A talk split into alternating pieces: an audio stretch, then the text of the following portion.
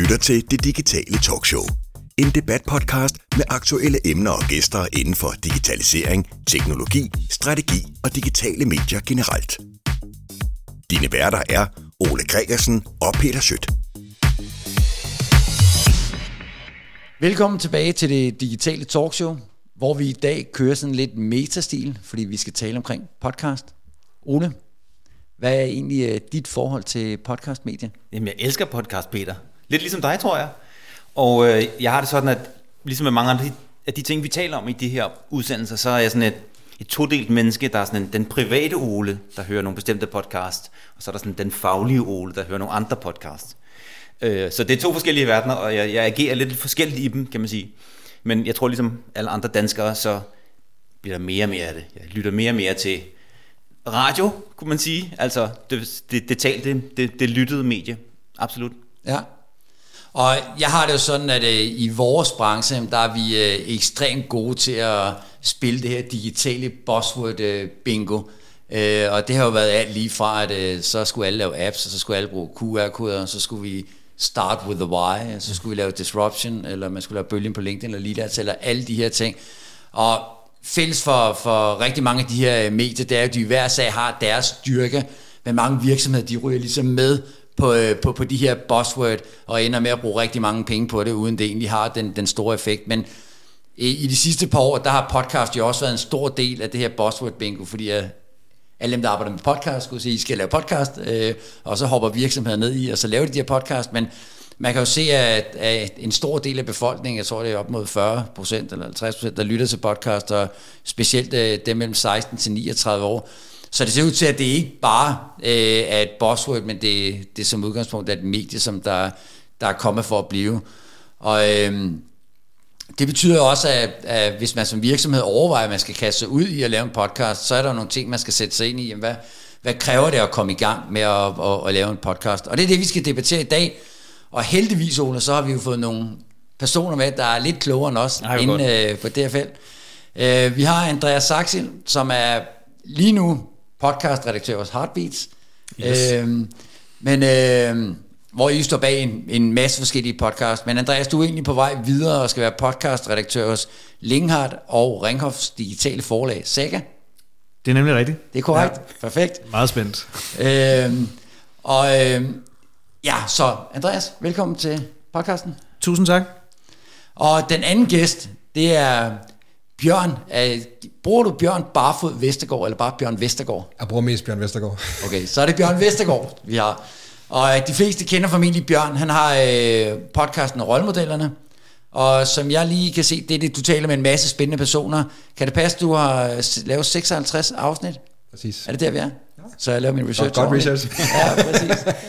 Men derudover, øh, så har du også startet øh, virksomheden og platformen PodUp, øh, og hvor I jo hjælper podcaster med at få økonomi i deres podcast, øh, og det kan være på mange forskellige måder, øh, partnerskaber, annoncer, øh, sådan helt bare kommercielt. Er det korrekt? Ja.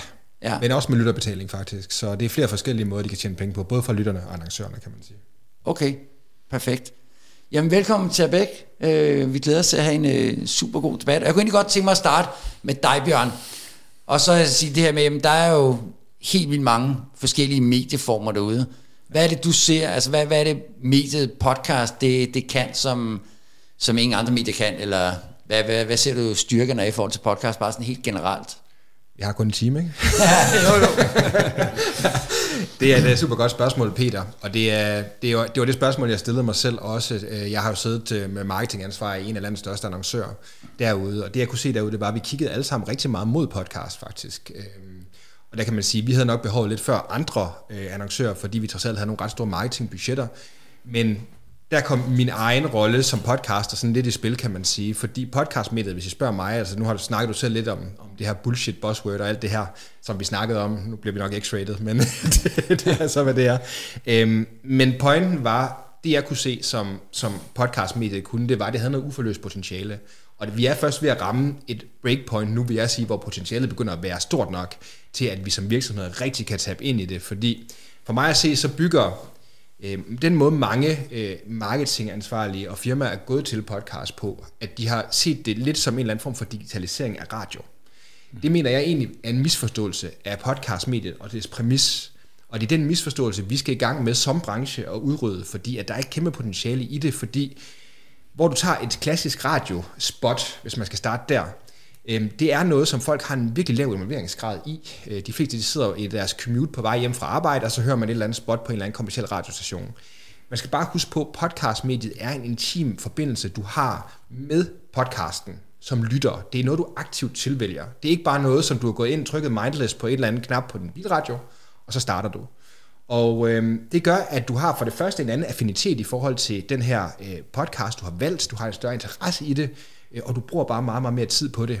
Den bedste analogi, jeg selv har lyttet på det, synes jeg, med annonceøje med, det er faktisk, at den måde, som vi anskuer podcast på, det er egentlig biografmediet på lyd, hvis man kan sige det. Du har en meget høj impact, du har meget, meget høj timespend med dine brugere, mm. øhm, og det har annoncørerne overhovedet ikke forstået endnu øh, på, ordentlig, på ordentlig vis.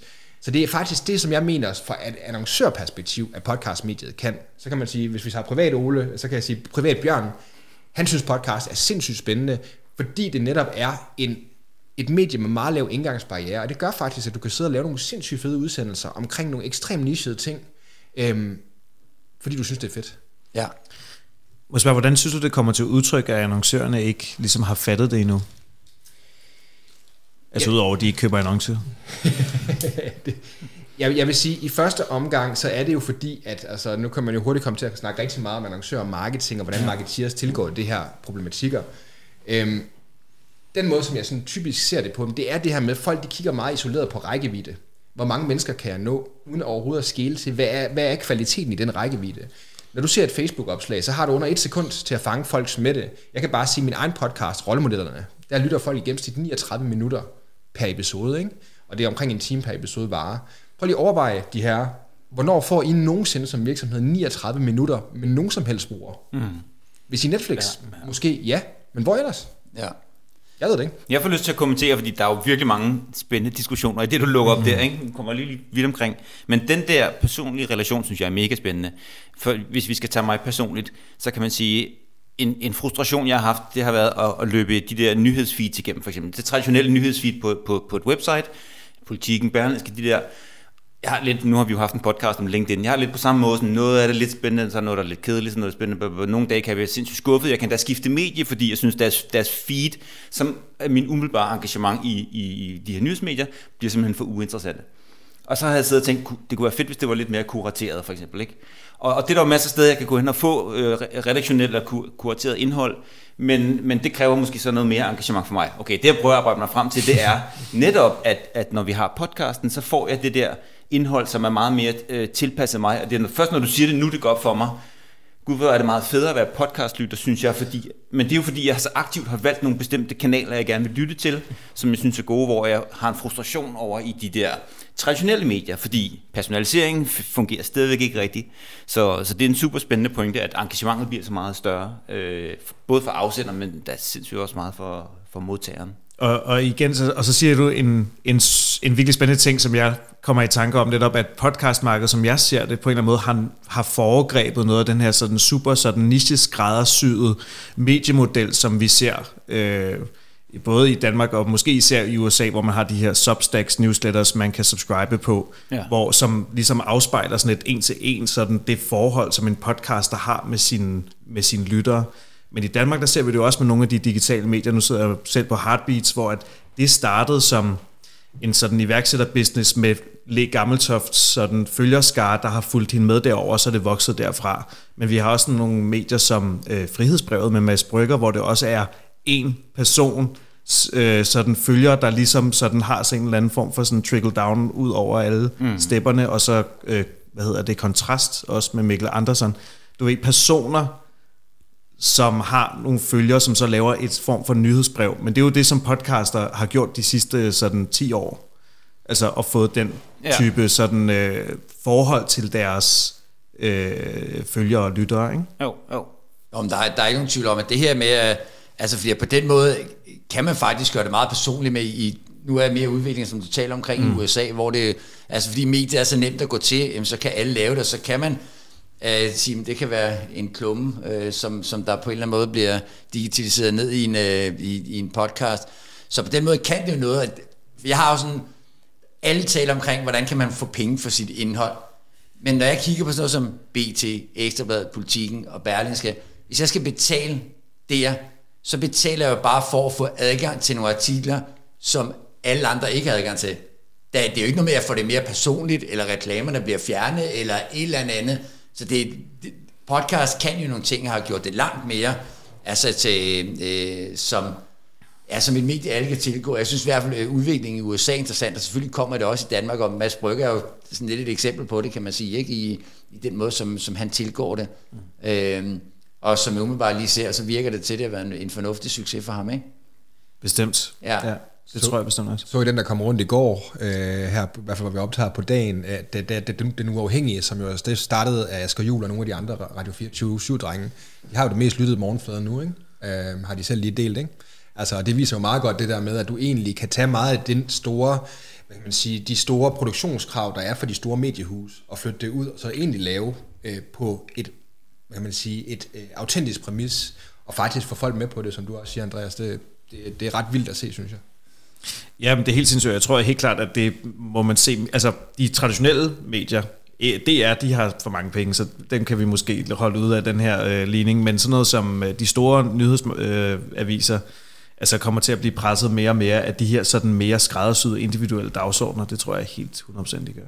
Jeg, jeg, jeg får lyst til at tænke, eller ikke lyst til at tænke på, men jeg har tænkt i forhold til, til, til emnet i dag, at, øhm, at vi har set en spændende udvikling omkring øh, tv-mediet, eller hvad vi skal kalde det øh, ja, det der var tv, da jeg var knægt, øh, hvor, hvor at, øh, altså fra, fra vi er gået fra Flow til, til, til de her forskellige streaming-medier, og kan man sige, den udvikling, hvor vi langsomt nu, altså over årene har fået så mange Netflix-seere, øh, og den, altså den udvikling der, hvor, hvor ligesom folket, danskerne, eller jeg, ved ikke, jeg kan ikke tale på hele verdens vegne, men altså be, har bevæget sig mod at, at gå fra den der flow-ting over mod den der streaming-ting, og er det ikke lidt den samme rejse, vi ser for, for radiomediet, kan man sige, ikke? hvor der, der er nogle udbrydere, der eksperimenterer lidt med nogle ting, de store medier lige så stille begynder at have Altså, der, der, er ikke, der er ikke en nyhedskanal nu, der er ikke, altså, Berlinske har Pilestræde, og politikken har, hvad hedder den, politikken daglig, eller morgen, eller hedder, ikke? Altså, så, men det er, jo, det er jo nogle drøbvise ting, hvor de begynder at eksperimentere med at finde ud af, og, og få nogle flere og flere lytter, ikke? Så jeg, jeg ser en udvikling, der minder rigtig meget om den, vi har set på, på tv-mediet. Jo, jo. Men bare på, det, på den lyttede del, eller hvad? Jo, jo det, det gør det. Det er ikke, fordi jeg, jeg ser jo ikke selve udviklingen i det, som podcast kan, og det de gør, er, er der jo ikke noget nyt i, fordi man har jo set, fordi det er måske lidt at tage det ned til, til Netflix på en streaming. Altså jeg ser det mere, det her med sådan meget sådan on demand, altså så jeg kan gå ind, hvis jeg godt vil vide noget omkring noget helt specifikt, så kan jeg gå på YouTube, eller så kan jeg finde nogle artikler omkring det. Og den del har jo været under udvikling i lang tid. Der har det bare været et format, øh, i et tekstformat, altså hvor man går ind og læser blog. Øh, nu er det jo så, har man så fået podcast, som er et medie, man jo kan tage med sig rundt, og lige pludselig kan du suge noget viden i nogle situationer, som du ikke kunne før. Så, så selve sådan, det her med, at det er altså meget mere brudt ned i, at altså, hvis du er interesseret for at hækle, jamen, så kan du bare nørde på det en hel dag på YouTube eller ved blogs. Nu kan du også gøre det med podcast. Så, så, så men, men kunne den interessante sammenligning være, at vi ser noget tv-udvikling fra, fra for eksempel Netflix, som vi ikke så før, fordi at mediet har den karakter, der har. Man kunne spørge det samme med podcast. Ser vi nogle typer af lyd, hvis man skal sige det sådan, nogle typer et medie, der kan noget, som man ikke kunne, når man bare lavede radio. Ja, det synes jeg helt bestemt. Jeg synes, de der sådan, narrative fortællinger og de der serielle formater, det var jo ikke noget, man havde sådan... Altså, man havde det selvfølgelig i nogen grad på, øh, på radio, men det var svært det der med, at du, du var nødt til at være der på klokkeslæt, og, du, og så var det der, du fulgte med, ligesom hvis du fulgte med i DR Drama klokken 8 om søndagen. Øh, så, var, så skulle du ligesom sidde klar, ikke? Men, men de her serielle formater, som selvfølgelig Serial og, og nogle af de her andre Shittown og, og sådan noget, øh, det har ikke rigtig kunne lade sig gøre på Flow Radio mm. på samme måde. Så der er nogle andre typer, specielt narrative formater, som gør det sig virkelig godt, og sådan speaket formater i det hele taget, som gør sig rigtig godt på, øh, på podcast. Og så en, en, i forhold til sådan den der udvikling, om man kan ligesom trække en parallel fra tv, så kan man sige, på, på podcast er der jo ret hurtigt kommet ret få sådan udbydere, som er dem, der er de væsentlige. Og så er der nogle gange nogen, der, der hvad hedder det, udfordrer lidt, ikke? men der er jo til gengæld af producenter, er det jo sådan helt boomet, altså ja. i forhold til, hvad der er af tv. Det der med, at det er nemmere tilgængeligt, gør jo også bare, at der er så mange flere, der producerer til det. Så det er også sådan, der er både alt fra de glade amatører til det super sådan professionelle topniveau, ikke? som med dem, der har alle pengene. Jo, det er også det, du var inde på øh, lige kort, Andreas, med, at, altså, at markedet er jo bare anderledes, så det har det selvfølgelig været i mange år, så det, altså, øh, der blev formentlig altså, lyttet eller set eller læst mere content fra alle mulige, der kan sidde i deres dagligstuer og, og, og lave det, og det er jo, kan man sige, den udvikling, som der har været over længere tid, og nu er podcast jo bare, altså egentlig bare et medie mere at lægge på, som bare kommer ud, altså kommer ind i ørerne, i stedet for igennem øjnene, eller man, man, man læser det. Ikke? Og det er selvfølgelig det, der er interessant, og det, som jeg, så jeg synes kunne være interessant på at bringe lidt på bordet, også når vi taler omkring, for der er jo mange virksomheder, som der lytter til det her, og, og formentlig nogen, som der måske overvejer, at jeg skal lave en podcast, og sige, skal jeg egentlig lave en, en, en podcast, og meget i mit univers tilbage til det her med buzzword-stenen. Altså hvis man går tilbage til 2008, der var jo sådan lige hvor iPhone omkring landet i Danmark, 2007-2008. Øh, men, men 2008, der gik øh, Apple jo live med deres App Store, hvor der var 500 apps til at starte med, og i 2010, der blev øh, app kåret som Word of the Year i, i, i USA, og så gik det jo stærkt, og det her med, så skulle alle bare lige pludselig, vi skulle bare have en app. Øh, og det endte jo med, at der blev brugt millioner af kroner på at udvikle apps, og på et tidspunkt lå der 200.000 apps i App Store, som aldrig nogensinde var blevet downloadet, men fordi man fik skabt ligesom det her øh, hype. Og jeg synes godt, at man kan trække sådan nogle umiddelbare sammenligninger, når vi taler omkring podcast, at det her hype bare gør, og så alle producerer podcast, og så smider de det op. Jamen, det er nemt at få det ud på alle platform, og så ligger det der, og så kan det være svært at finde, som det også er med, med apps og sådan nogle ting. Øh, så hvad, hvad, hvad, hvad tænker du, Andreas, i forhold til, til, til den udvikling? Ja. Øh? Altså jeg synes da helt klart, der er nogen, som gør det, fordi at det gør alle de andre, så derfor gør vi det også, men uden at overveje, hvorfor var det egentlig væsentligt, at den her kommunikation skulle ud som podcast i, i in the first place. Ikke? Hvad, man skal bruge mediet til det, det kan, ligesom, ikke? og ligesom skabe den der intime relation til dem, som skal lytte til det. Om det så er sådan business to business, eller om det er nogle potentielle kunder, der, der så skal lytte. Og så tror jeg, der er ret mange, der, der, der laver den fejl, netop når de, når de ser på de andre have succes, eller en podcast have succes, og tænker, at det kan jeg også, så skal de nok starte med at sige, at det, det kan jeg ikke, det kræver ret meget arbejde i det, ikke? og også ret langt arbejde, så mere end bare en kort kampagneperiode for det meste, for at man ligesom har en eller anden form for øh, effekt, altså ikke sådan bundlinjeeffekt, men branding-effekt. Ja. Øh, og der er mange forskellige måder også at gøre det på. Det ved jeg ikke, om vi skal komme ind på nu, omkring hvordan man kan du ved, lave podcast som virksomhed. Altså man kan jo få produceret en for sig, med for en freelancer, man kan, man kan hvad hedder det, alliere sig med en allerede eksisterende podcast, lave sponsorater, eller nogle af de her, som jeg ikke er så stor fan af, de her, hvor man integrerer produkterne i podcasten. Jeg synes, der er sådan lidt noget sjovt med afgrænsningen i forhold til markedsføring. Det vil, det vil jeg komme tilbage til. Ja. Er det okay? Det er helt okay. Fordi at det, at det, det skal vi helt klart tale omkring. For jeg, jeg tænker også, at, øh, at det er jo også det, jeg godt vil udfordre branchen, og det er jo også jer, som der, der, der sidder og laver podcast, fordi jeg er jo selv kæmpe fan af det, og bruger nok alt for meget tid på det. Men jeg, altså jeg sidder jo til daglig og hjælper virksomheder med at få styr på, på kunderejser, digitale købsrejser, og, og hvor jeg mener, der, der er jo noget prioritering i, jamen, hvad skal man have styr på som det første. Og nu faktisk her til morgen, der læste jeg, dit, øh, du har lavet noget i børsen, okay. øh, og hvor du så bruger øh, bedrenetter.dk som et eksempel. Og som jeg nu er, så, så går jeg jo ind og tester og siger, er det det rigtige, for det er Peter Faltoff og Esben Bjerre, som de har lavet en podcast. Esben Bjerre også med, han ikke? Nej, kun Nej, Peter Faltoff. Okay, Peter ja. Faltoff han har været. øh, eller har lavet det. det. Det har jo kostet formentlig nogle knaster, og få ham til at lave det. Og så vil jeg jo gå ind og se på, okay, men at, hvorfor laver de den her podcast? Er det det rigtige for dem? Og så er jeg jo i sådan en mindset, jeg tænker, jamen, hvis jeg havde en, en forretning, så ville jeg også starte med at kigge på, jamen dem, som der sidder og skal bruge senge, som de jo sælger, altså dem, der står med penge op i lommen, og beslutter sig for, at de skal købe en seng, det vil være de vigtigste for mig at få fat på.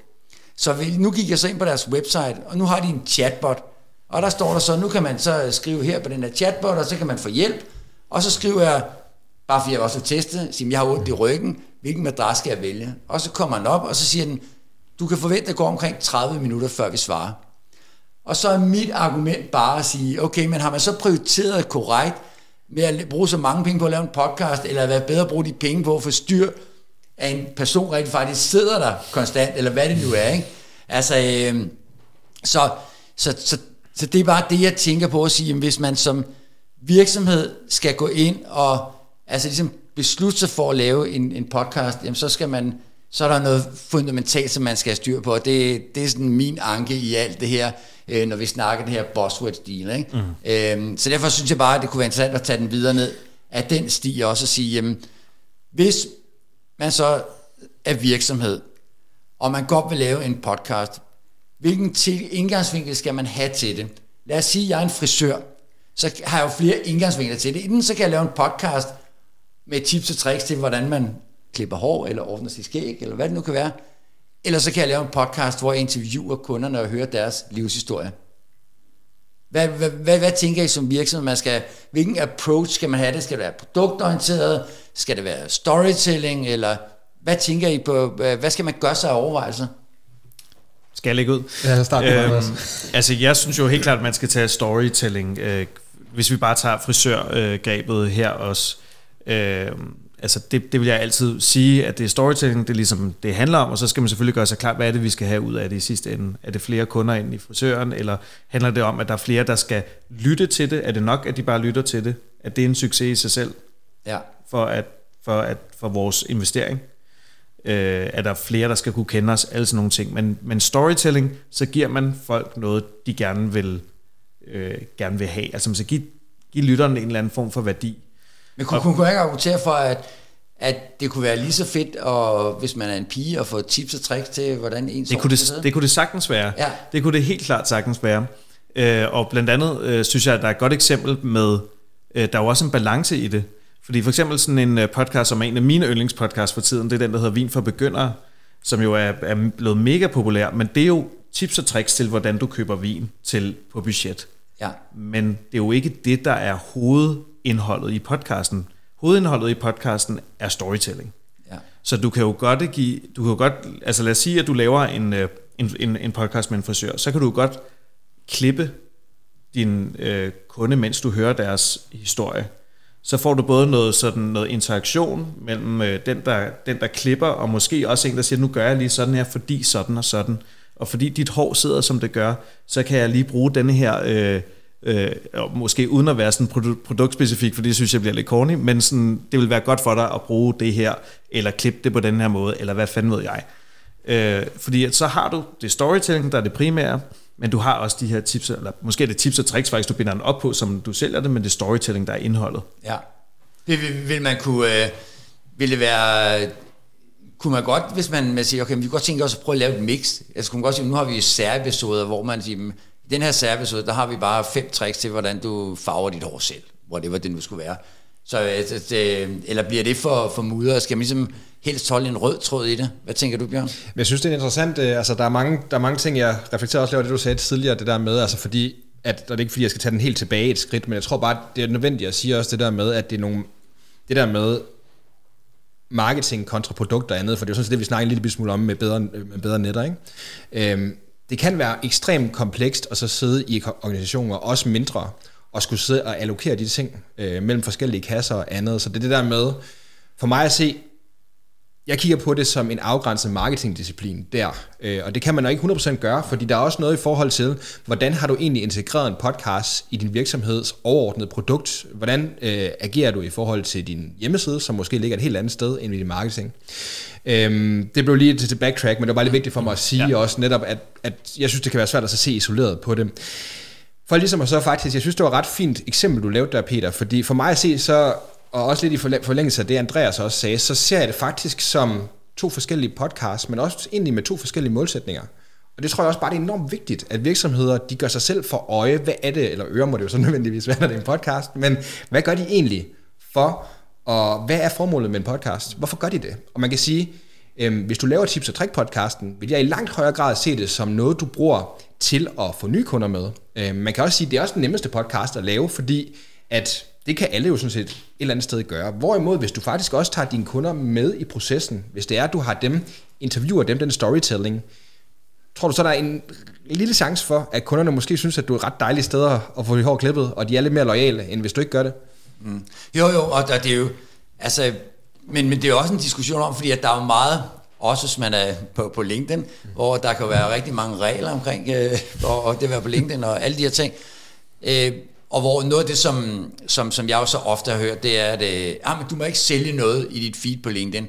Altså, du må ikke sælge produkter, det skal helst være noget, du, du, du viser. Men jeg har det sådan det anderledes at sige, hey, hvis der er nogen, der har lavet en god platform omkring et eller andet, jamen, så er det den branche af, så vil jeg egentlig godt vide det. Så det er også for at sige, der kan, der kan jo være nogle brancher, hvor vi siger, hey, I skal bare lave tips og tricks, fordi det er så relevant. Hvis det er hækle eller et eller andet, så vil jeg bare godt vide noget mere omkring nogle gode ting, jeg gør for at hækle bedre, eller købe andet vin. Så det, det er bare, man, man gør sig de her overvejelser, fordi jeg elsker også endnu mere at bruge storytelling-delen, men nogle gange så elsker jeg altså også bare, at der er, altså der er en artikel eller noget, hvor det bare er hardcore, hvordan gør du de her forskellige ting, ikke? Så det, det er selvfølgelig en, øh, altså en balance, som man, man skal sætte. Men det er også for at sige, at man skal gøre sig nogle tanker, som jeg også er inde på, ja. inden man bare lige øh, knalder noget ned. Ikke? Og så skal man også, undskyld, bare lige for at, at binde klud på den, så, så skal man virkelig også tænke over, og det er der, hvor Andreas' ekspertise virkelig kommer ind, ikke? Altså, der skal man også tænke over, hvad er det for en podcast, man laver, fordi du har jo helt ret. Altså, øhm, det er faktisk det sjove at jeg, er, jeg har haft en del af de her snakke, hvor folk har spurgt, jeg, jeg går over at starte en podcast. Og det første råd, jeg faktisk plejer at give folk, det er, at de skal være med at starte en podcast. Altså, du ved, sådan nogle af mine soloprenørvenner, og det ved jeg godt, at det, er, det, det, det, det, det kan godt lyde lidt frægt, men min point er netop, som du også, altså din pointe, det er, at verden har ikke brug for dårlige podcast. Verden har brug for gode, fede, passionerede podcast. Og podcast, som skaber værdi for dem, der lytter dem. Og det kræver bare, som Andreas også sagde tidligere, det kræver bare lidt mere. Det er ikke bare lige at udgive fire episoder, og så er du podcaster, eller så er, du, øh, så er din virksomhed home free. Det at have en podcast er ikke en mål i sig selv. Det er et mål i sig selv at opbygge en relation med din målgruppe, og det tager tid. Ja.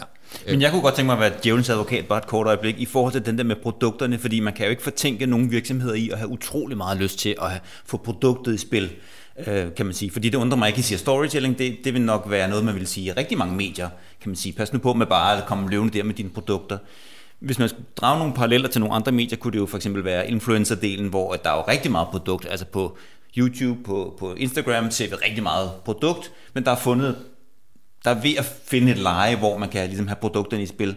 Er der, nogle, er der et podcast-format eller en podcast mulighed for at bringe produktet mere direkte i spil, hvis man skulle have lyst til det som virksomhed? Altså jeg synes jo, og ikke for at relatere tilbage til, vi har snart, men jeg synes jo bedre netop, et eksempel med Peter Faltop, der er genialt, fordi det handler om, at vi sover for lidt, og vi sover for dårligt. Ja. Så kan man sige, der synes jeg, at produktintegration er god. Det er også nemt at lave den case, fordi at det er det produkt, de har. Mm. Men jeg vil sige, at... at jeg, men det bliver jo heller ikke sådan, at han siger, ah, hvor ligger jeg godt i den her for 3.799 kroner ultralight seng, eller det gør han måske. Ah, det gør han ikke. Det, gør han ikke. nej, nej, det, det hele er jo underforstået. Det hele er jo underforstået. Ja. Produktet er, er, bliver jo ikke nævnt som sådan. Det handler jo bare om, at når vi sover, så sover vi på en seng. Mm. Så det er jo en måde at, at, at tale om produktet, uden at tale om det. Ja. Og det er jo ret elegant. Jo, og det er jo også, ja. altså det, igen så er det at tage en videreudvikling, fordi ja, noget af det, man har set, har set meget, vi godt, at mange uh, influencers, de står og siger, om den her seng, den er, den er lækker. Men, men man ser jo også mange, som der er rigtig gode til det. Jeg synes, et af de rigtig gode eksempler for, for Danmark, det er jo Rasmus Brohave, som har lavet den her serie, Hvad kan jeg blive, som er af nogle forskellige fagforeninger eller et eller andet. Og her, der, der er ikke, man, man så ikke på noget tidspunkt og tænker, om det er reklame, når han er ude og prøve at være politimand, eller ude og prøve at være dyrepasser, alle de her ting. Så der har man jo storytelling inde i det. Så jeg tror også bare, jeg også godt på at give et eksempel for min egen andedam, for nu har jeg jo arbejdet med Linse Kessler i, i mange år. Vi skulle ud og lave nogle talkshows, vi lavede 50 talkshows, og vi skulle bruge noget, øh, noget merchandise, kalender og kopper og alt sådan noget, som de åbenbart øh, gerne vil købe en masse af. Og vi skulle så lave et samarbejde med Lasertryk, der jo laver alle de her ting. Så det nemmeste havde været bare at lave et eller andet opslag med, hey, køb den her øh, lasertryk, de er gode til det.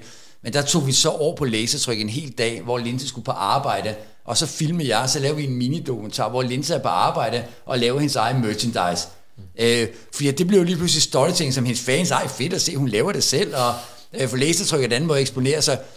Og, og vi, vi ser jo mange virksomheder, altså Canon har lavet Tales by Light, der bliver vist på Netflix, som er en mm. Canon-produceret serie. Ja. Så vi ser jo virksomheder lave serier, dokumentarer, alle de her ting. Så det er jo, det er jo storytelling. Og, øh, og, og det er jo bare den samme tankegang, man skal ned. Jeg tror bare, at for mange, der er det mest oplagte, det er at lave noget omkring vores produkter. Mm. Og det er jo nok her, de har brug for hjælp, for sådan nogen som jer, til at sige, okay, men bare roligt, det kommer til at handle omkring jeres produkter, men vi pakker det bare ind. Mm. Ikke? Altså jeg kan godt give sådan et konkret eksempel på noget, vi har lavet på, øh, på Heartbeats, hvor vi jo laver rigtig mange sponsorerede podcasts, og, og, og der arbejder vi jo med det som sådan netop sådan nogle lange kampagner, øh, hvor at, som skal vare ved i flere år i princippet. Ikke? Sådan, så vi, vi siger jo altid, at vi skal have minimum 10 afsnit, og så skal vi blive ved derefter med nye sæsoner. Men der lavede vi en podcast, som hedder Skiftet med Flemming Møldrup for Home, øh, som, hvor et Home, øh, en ejendomsmælerkæde, vil gerne lave en podcast for øh, hele det sådan flyttende Danmark, om man så må sige. Altså en podcast for folk, der flytter. Øh, vi laver så en, en podcast, hvor at Flemming tager hjem til folk, altså vi er i hjemmet, hvor at tingene fungerer, og så snakker vi med dem om en, et stort skift i deres liv, som har gjort, at de har flyttet. Ikke nødvendigvis flyttet, faktisk, men, men i hvert fald bare sådan, hvad som siger, rent åndeligt eller identitetsmæssigt, har flyttet sig fra et sted til et andet. Og vi bruger ikke den terminologi, men igen, det er bare sådan et eksempel på, at vi laver en, en podcast, hvor at at hele det der skift og, og det, den flytning er ligesom underforstået. At du kan, finde, du kan finde værdi i de her samtaler, hvis du går og med overvejelser om at, at sådan flytte et andet sted hen, både mentalt og fysisk. Ja. Så det, det er lidt sådan en product placement tankegang, ikke? kan man sige. Sådan, jo, det kan man godt sige, nu, ja. Nu, nu er vi i et univers, hvor vi taler om flytning, og et eller andet sted står der home i folks hoveder. De er i hvert fald blevet nævnt, måske blevet nævnt en eller to gange, jeg ved det ikke. Om det, om det, om det er sådan, Altså, det af, man tænker, det afsenderen afleder noget. Jo, men det, det, Hvor skal det, det vi gå hen? Jamen, altså, der, og der er jo sindssygt gode eksempler på det. Altså, vi så jo, da Danmarks historien, den kørte på DR, jamen, der steg besøgstallet med 25 procent på danske museer. Mm. Øh, da, hvad hedder det, arvingerne kørte, jamen, der blev advokater bestormet, fordi hey, vi skal fandme ikke ud i alle de her problemer. øh, og, og, så kan vi tage alle mulige øh, film ja, ja. fra USA, som, som jo netop laver den her øh, storytelling. Men, jeg tror men også, nu nævner du også to eksempler, hvor det så ikke var nogle konkrete museer, eller nogle konkrete Nej, men, advokater, men, kan man sige, fordi de, I vil jo gerne have, at de går i home. Det også kan være svært at måle på, men, men det må være en indsats, hvor man så generelt kigger på, hvordan går det med at gå til ejendomsmæleren. Man kunne lige så godt tænke, det var en spændende podcast, jeg går ned i min lokale ejendomsmælder, det var så ikke home. Ja, men de snakker jo ikke om flytning. De Nej. snakker ikke om flytning, så den vil sige... Man prøver at lave koblingen til den, den kommersielle interesse. Men, men, men der var det jo så også igen en, en del af sådan en større markedsføring, sådan en strategi ja. for ligesom at, at lægge lidt strategien om, hvor man skulle begynde at give noget værdi til, mm. øh, til brugerne, også når de ikke har brug for dem. Så de lavede også en, de lavede øh, to bøger, tror jeg, som man kunne gå ned og hente gratis i deres forretninger øh, og lavede nogle sådan kortfilm. Altså sådan, så de prøvede at lave nogle andre ting, og så var det her ligesom et af sporene i den, mark- i den sådan større markedsføringsstrategi. Ja, ja og, og, og det er jo, altså det er jo, det er jo netop det, som, altså, som man jo også skal gå ind i som virksomhed og sige, okay, men mm. hvis podcast, øh, podcastmediet som udgangspunkt fungerer godt som storytelling, så kan der være nogen, hvor det kan være meget sådan produktorienteret, fordi det kan være til nogen inden for et nørdområde, hvad det nu kan være. Men og, og så det er jo en af de ting, man jo skal tage med sig, når man går ind og skal lave podcast, fordi at sige, jamen altså, hvis du går ind og forventer, jeg skrev selv en længere artikel omkring Morten Resens øh, podcast, og Gumor, som der var inde og være øh, øh, sponsor, og de gik jo så ind og målte på, jamen fordi de sagde en rabatkode i podcasten, hvor mange gik så over og brugte den her øh, rabatkode, og så okay, så er I ikke forstået medier. altså, øh, og hvor Danske Bank går ind og bliver en integreret del af podcasten i forhold til med, med det her med, med bankrådgiveren. Ja. Så det er også bare, at man skal gøre sig, altså man skal vide, det er, det er et, et længere sejt træk, men det handler så også om det her med, jeg mener, men så skal man også stå klar ved Havelund, når der sker noget. Man prøv at give et andet eksempel. Det er godt nok ikke podcast, men, men Carglass, tror jeg, vi alle sammen på en eller anden måde kender, fordi vi ser alle deres reklamer. Så de bruger en masse penge på at opbygge noget brand og noget kendskab. Øh, når jeg så skal købe, eller hvis det, jeg, og det er jo ikke sådan, at jeg ser reklamen, og så jeg tænker jeg, det kan godt være, at jeg skal skifte min bilråd. Men de sætter sig i mit hoved, så når jeg så øh, sker noget med bilråd, så er min adfærd at gå ind på Google og søge bilrådpris. Der dukker de også op, så det har de også forstået. Ja. Det er fint nok, så klikker jeg mig over, men når så kommer over, så kan jeg ikke få en pris, mindre jeg ringer til dem. Og så har de ikke forstået, hvad det er, der er vores adfærd. Så går jeg tilbage, så finder jeg nogle andre, der kan gøre det. Så det er jo det her med at sige, det er jo et langt sejt træk at lave podcast, og det kræver noget arbejde, men det kræver også, at man, man står stærkt de andre steder, og kan opsamle det, som podcasten vil give på et tidspunkt i en afledt effekt. Mm. For hvis man ikke gør det, altså sige, bedre netter kan godt lave den podcast, jeg kan lytte til den, den er god. Hvis jeg kommer ind, og så jeg siger, ah fedt, får jeg en dårlig oplevelse, fordi jeg skal vente 30 minutter på en chatbot, så, så binder du det ikke rundt. Ikke? Så, så det, der er mere end bare at sætte sig to mikrofoner op, og så bare øh, gå i gang. Ikke? Ja. Det må man sige, og øh, det er vel også en akilleshæl for 9, altså 99 procent af næsten alle virksomheder på et eller andet plan, og den der, det er også derfor, du har så travlt, Peter, går ud fra netop, at øh, der er så mange, der, der ikke har tænkt hele brugerrejsen rundt.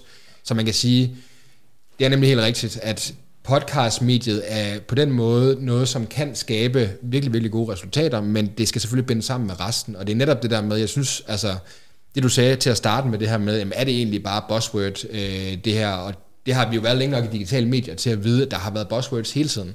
Og der er den her lemming-effekt blandt marketeers, det er der desværre. Øh, det skal vi også have, det skal vi også have.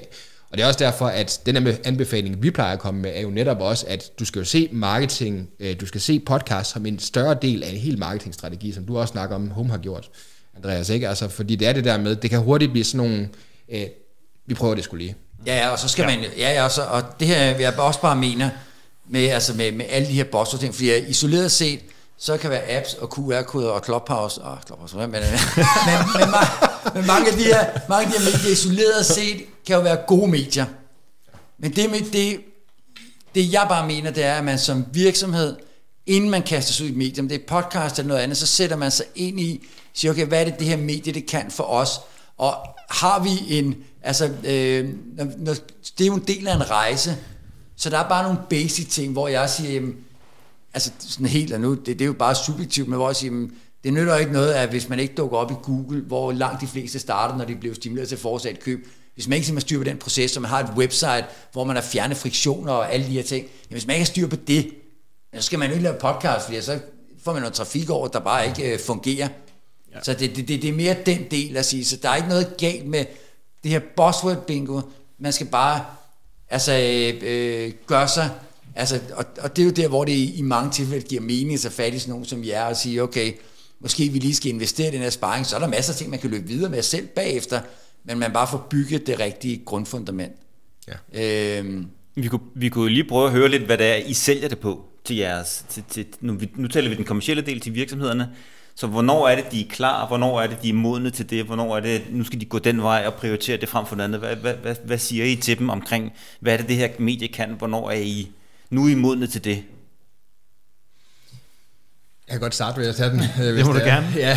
Nå, så, så bare lige for måske også lige at punktere den der med, jamen, altså selvfølgelig kigger de måske mod podcasten, fordi nu er nogle andre kanaler udtømt, eller nu skal der ske noget nyt, nu skal vi vækste på nogle andre.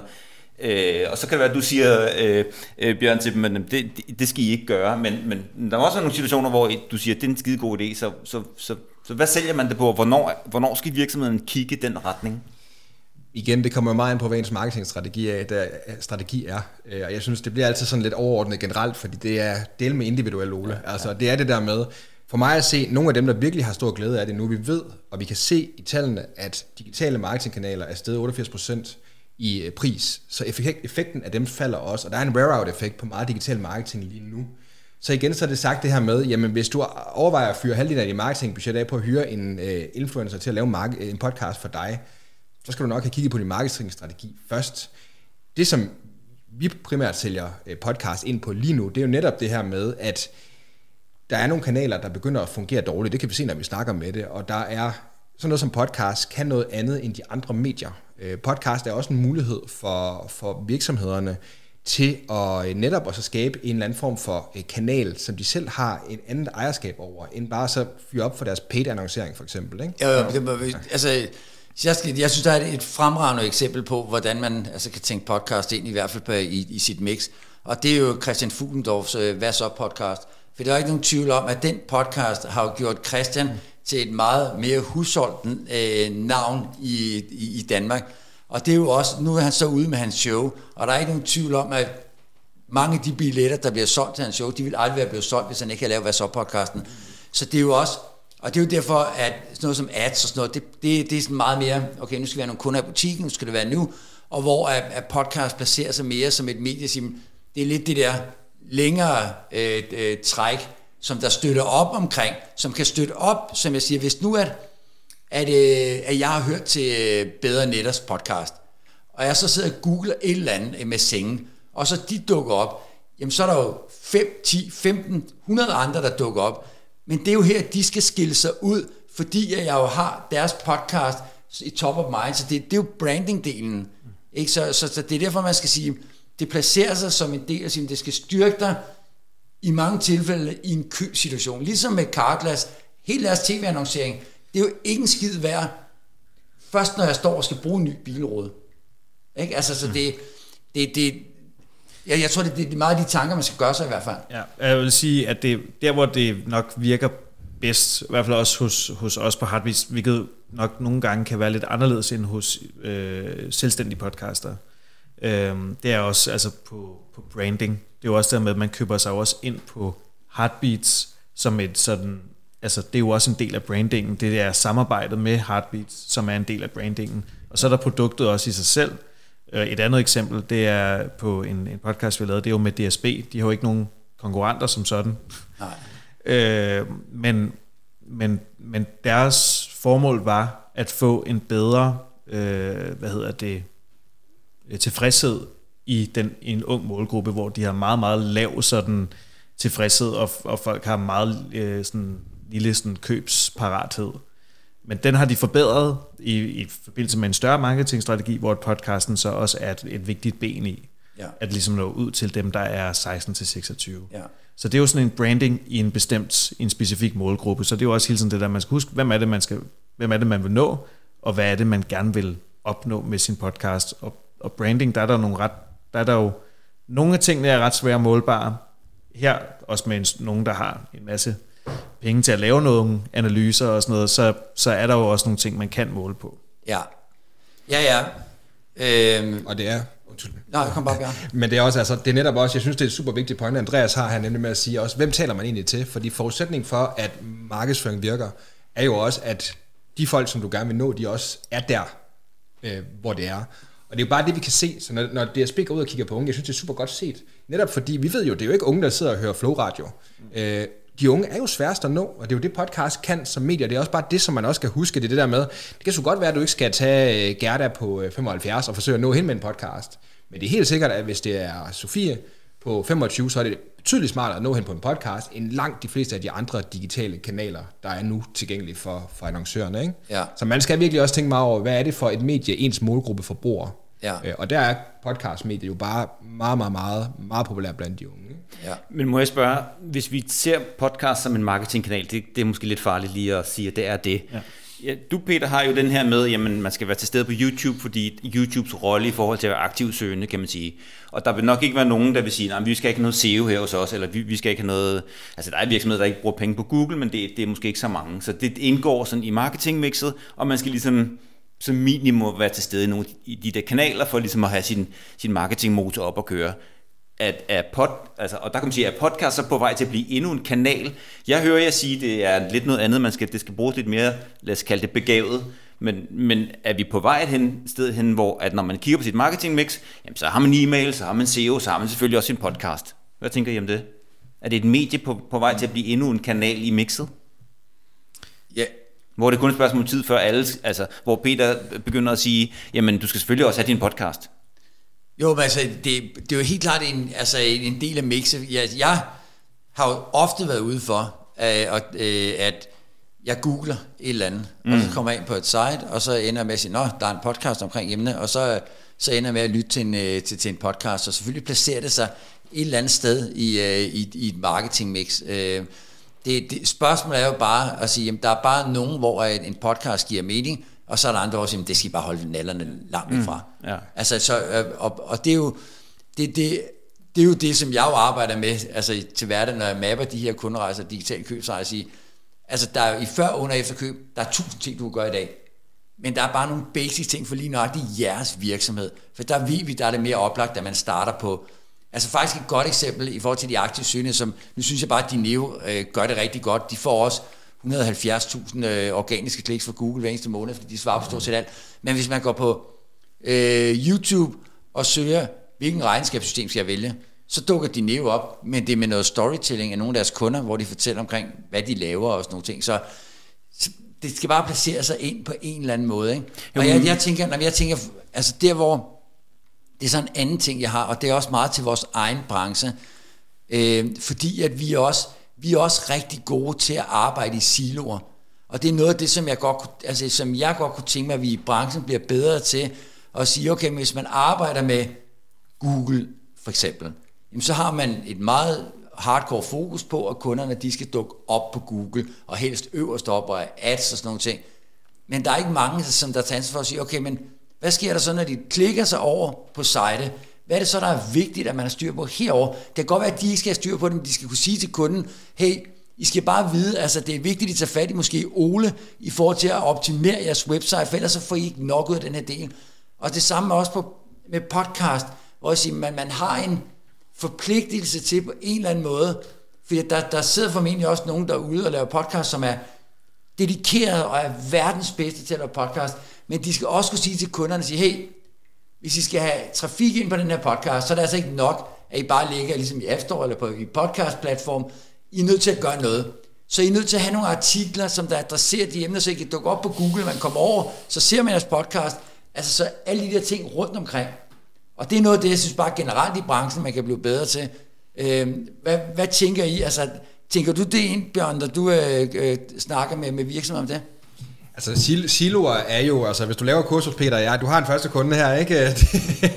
siloer er en kæmpe udfordring, øh, og specielt større, større organisationer, øh, og øh, det er der slet ingen tvivl om, at det er meget, meget svært at berøre, øh, fordi det er komplekst, selv når du er internt i store organisationer. Så det er altså stå udefra ind, og så, så prøve at rådgive. Hvis du har en øh, kontakt for eksempel med en marketing, marketingansvarlig, øh, og så skulle have den over at pille for eksempel ved produkt, eller ved andre ting, øh, over at pille ved deres øh, frontend, hvis det er noget IT-udvikling osv., det er bare blevet sværere at være marketeer i øh, 2021, end det har været før, øh, med de forskellige kanaler, du skal forstå, med de forskellige processer. Så man kan sige, bare lige for at svare sådan, sådan relativt kort på det, nu blev det alligevel lidt langt jo, men, øhm, men altså, der er det her med, at, at et eller andet sted, så kan man jo, altså, det er noget, som vi er nødt til at rådgive om, noget, vi er nødt til at have en holdning om, og det er også det, den artikel, du refererer til, som der er fra børsen. Det er netop en af de største fejl, det er jo netop det der med, så køber du en podcast, så laver du nogle afsnit, så er det det. Det er det der med, at du er også nødt til at, vi har et ansvar som branche til at, at lære folk og lære marketingansvarlige, at en podcast er ikke bare målsætning i sig selv, men faktisk at have en podcast, folk lytter til, og der skal du se det som en del øh, at lægge en stor marketingindsats bag ved det også på nogle af de andre kanaler. Så du ikke bare udsender en podcast, og så, så, så er du der. Nej, du skal, du skal, der, er nogle, der er nogle basic ting med home for eksempel. Mm-hmm. Fordi det, det, det, det, det der, jeg, der, der kan ske sådan en, jeg har været ude for det mange gange, ikke? men det er, at Home kommer, og I skal lave en podcast, og Home de har et stort bureau, som der skal stå for lancering af den her podcast, og så jeres opgave, det er egentlig bare at gøre det her. Og så ryger det over til et stort bureau, som ikke, ikke forstår noget. Skid. Præcis. Ja, godt, du sagde det på, på den måde. Altså, og jeg har været ude og redde mange af de her ting, og hvor jeg siger, det er ikke fordi, at I skal være det bureau, men I skal være skarpe nok til at sige, hey gutter, altså, det her det er ikke bare noget, der kører af sig selv, for den bliver aldrig fundet. Så der er nogle basic ting, som I skal have styr på. Øh, om I så har nogle samarbejdspartnere, eller de har et bureau, jamen, så er det jer, der skal brief det her bureau og sige, i skal ja. vide, når I går ud af markeds for de her ting. Så man tager det her ansvar. Ja. Og det ser jeg bare, det er der mange, der ikke gør, som sidder i silo og laver Google Ads, eller Facebook, eller content, eller hvad det nu kan være, så er det bare, i, og, og det, det, det, øh, det skaber, at virksomheder har silo-strategier. Ja, altså, vi arbejder jo med byråer også, øh, når vi har med de store kunder at gøre. Øhm, og, men altså, det er os, der laver markedsførings, altså contentet. Og hvordan det så kommer ud på deres egne platform, hvordan det kommer, vi styrer selvfølgelig, hvordan det kommer ud på vores platform, men du ved, annoncer, hister her og alt sådan noget, det, det styrer vi ikke. Øh, for det meste. Nogle gange så vejleder vi omkring det, og vi er inde over hele tiden omkring, hvordan det her content det skal bruges. Men fra starten af, så er vi virkelig, virkelig ops på, at netop, du kan ikke bare komme her og købe fire afsnit. Og så bare, altså fordi det jeg oplever, det tænker jeg også, Bjørn, du har oplevet rigtig mange, der er nogen, der kommer, vi kunne virkelig godt tænke os en podcast, vi tænker fire afsnit, som handler om det her, der og der. Ja. Og, så, sådan, og så skal vi jo, okay, hvad har I tænkt at gøre med det? Jamen det skal jo bare lægges op på Apple Podcasts, netop som vi snakker om, ikke? Men det er måske netop min pointe, ikke? At, at man som marketeer kan tænke, hov, der, der er en ny kanal der, hvor nu, ja. vi, nu, er vi fået, nu er vi nået til kvælningsgraden på, på Instagram eller eller andet, hvad der nu ligesom er det nye hotte. Ja hvor kan vi åbne op, hvor der er noget bedre return, fordi at vi, er, vi har makset ud på de andre. Ja. Øh, oh, podcast, det ser spændende ud. Ikke? Hvor jeg hører jer sige, ah, så let er det ikke. Nej, du bliver nødt til at, at, at, at for det første tænke langt, mm. som vi allerede har snakket om, og så tænke, hvordan skal podcasten markedsføres. Men så skal du måske prøve at tænke over, okay, hvad er det, vi prøver at sige med den her podcast? Det kunne være, mange sover rigtig dårligt om natten okay, så laver vi så også noget videocontent, som siger det samme, men som så leder folk ind til øh, den øh, podcast. Det kunne være en, sådan en hero-video, det er en meget sådan almindeligt sådan step i vores øh, contentpakke, det er, at vi ligesom sælger en, en hero-video som en del af, af kampagnen, som ikke nødvendigvis er altså en til en med, med øh, podcasten, men den, den, den leder ligesom folk derind. Det er det, der ligesom er formålet med den. Den skal ikke lede ind til øh, sponsoren. Nej, nej, men det er også... Altså, og jeg ved godt, at det, der er mange ting omkring det her, men, men der, der vil bare være nogle ting, hvor jeg siger, hvis jeg arbejder med podcast for eksempel, så er det helt klart at sætte mig ind i sådan nogle helt sådan basic ting, som jeg vil sige til kunden, sige, okay, inden du går i gang med det her, så skal du vide, at du kommer til at skal bruge et budget på at skal markedsføre det. Der, der er fem ting, som jeg anbefaler, at du har rigtig meget fokus på. Vi ved at i dag, at 60% af al website-trafik, det kommer fra Google. Ikke? Mange af dem søger på Google, det er fordi, de sidder med et problem eller noget. Så hvis du laver en podcast omkring senge, whatever, jamen så, så vil jeg også sige, jamen, så skal I lave en søgeårsanalyse, finde ud af, hvad folk de søger omkring sengen, så skal I lave artikler omkring det, så I dukker op, og så kommer man ind, fordi det, det er den mest kvalificerede trafik, I kan få ned til jeres podcast. Den del skal I styre på. Nå, vi har et seo der gør det. Nå, fint. Jeg vil bare lige sige, det, hvis I gør de her fem ting, altså hvis I på jeres website, igen bedre net end at kigge på deres website, ind på mobilen, jeg skal lave 7, 8, 9 scroll, før jeg kommer ned og bliver eksponeret for podcasten. Det er Peter Falter for fanden, altså så kan man mene om, hvad han vil, men han er et brand, altså I placerer ham fuldstændig nederst. Det skal op og være. Ikke? Så der, der er bare nogle basic ting inden for alle områder, som hvor jeg siger, man, man skal ikke selv have kompetencerne, men man skal have nok til at sige, så inden du går ind til det her, så er det de her ting, I skal gøre. Køber I ind på det? Det kan være, at han sagde, at det koster altså sådan og sådan at få mig op her på ja, øh, den her første placering. Præcis, præcis. Det, det, kunne, man godt, det kunne man godt forestille ja, sig ja, faktisk. Ja. Men jeg synes, altså, jeg synes det er, der, der, der er nogle interessante ting i faktisk det, du sidder og siger, Ole, også det her med at opbygge det som kanal. For vi skal også bare huske det her, der er noget, der hedder Interconnected Homes, og voice bliver en ting, der kommer til at vokse meget, meget mere.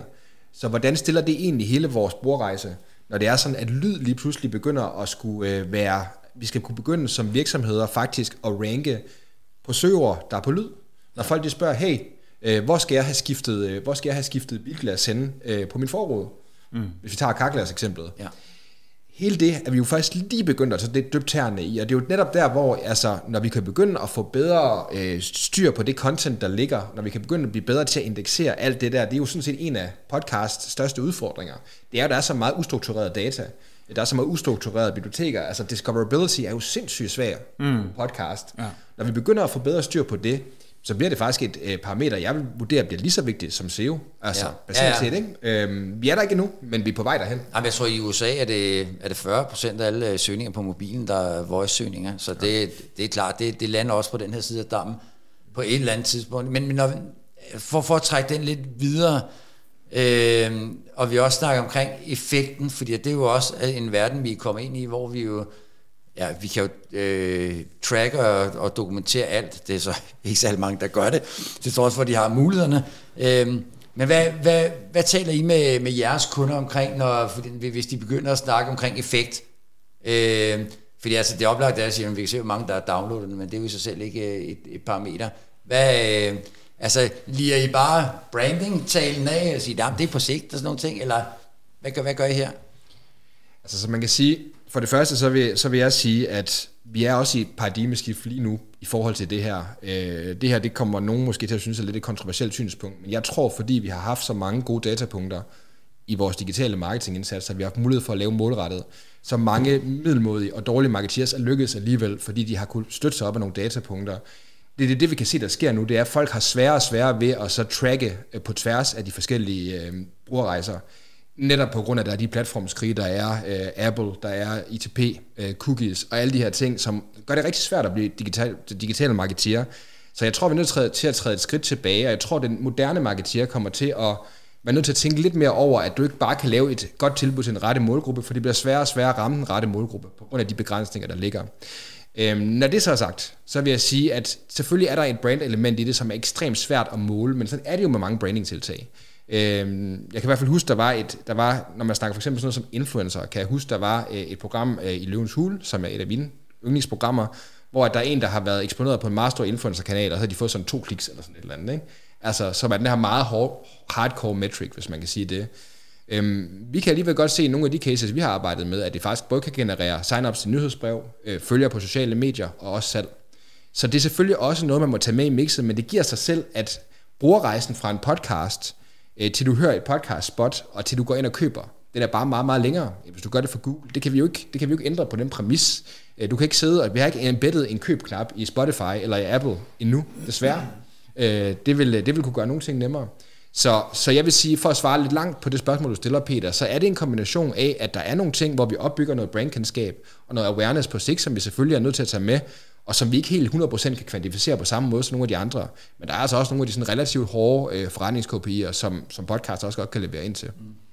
Ja, jeg tænker vel umiddelbart, de lugter lidt af dem, man kender fra, fra video. Altså sådan YouTube, ikke? Altså hvad, hvad har du... Der, der, der ved jeg godt, at man kan interagere og klikke og sådan noget. Men, men der er jo også øh, sådan, de, de rå tal omkring. Selvfølgelig meget bliver set, og hvor meget, hvor langt. Og altså, det, jeg tænker, sådan nogle tal har man vel også på, på podcastdelen omkring du nævnte selv her, da vi ja. mødtes tidligere i dag, ikke, omkring det der med sådan antal, eller måske var det udsendelsen, sorry. Time spent with brains. Ja, ja, ja. Det, altså, det ja, vi også rigtig altså, snakker altså, det må være sådan nogle... Ja. ja, det er også noget, vi snakker med vores kunder om, også når vi skal sådan afrapportere, så laver vi altid den her til sidst, time spent with brain, og der er det blevet sådan lidt en intern joke omkring... Jeg tror du sagde brain, det synes jeg var fedt. Time spent with brain. Altså, with brain. Vi har, vi har direkte kontakt igennem til hjernen. ja. jeg, har, jeg har simpelthen kun haft fem minutter med min hjerne i dag, men øh, det har været helt fint. Men øh, nej, men øh, med den her time spent, øh, der, plejer, der er der sådan en, en, en, blevet en intern joke omkring, hvor mange gange B-movie vil det så være? Øh, det laver vi ikke til kunderne, det er bare sådan, du ved, når vi selv skal afrapportere, så har de set den sådan, du ved, det er 1,3 milliarder gange B-movie, hvis der var bare var en eller anden, der sad og så B-movie om og om igen. Men, øh, men altså, det, er jo, det er jo i hvert fald en af de ting, som vi kan snakke om, og så kan man så sige, hvor synes jeg godt, man kan udfordre lidt, hvor meget værdi der er for annoncøren omkring time spent with, altså hvor meget er det spent with brand, eller hvor meget er det øh, med Peter Faltoft, eller mm. hvem det nu er, der er vært på det. Altså det synes jeg godt, man kan udfordre en lille smule.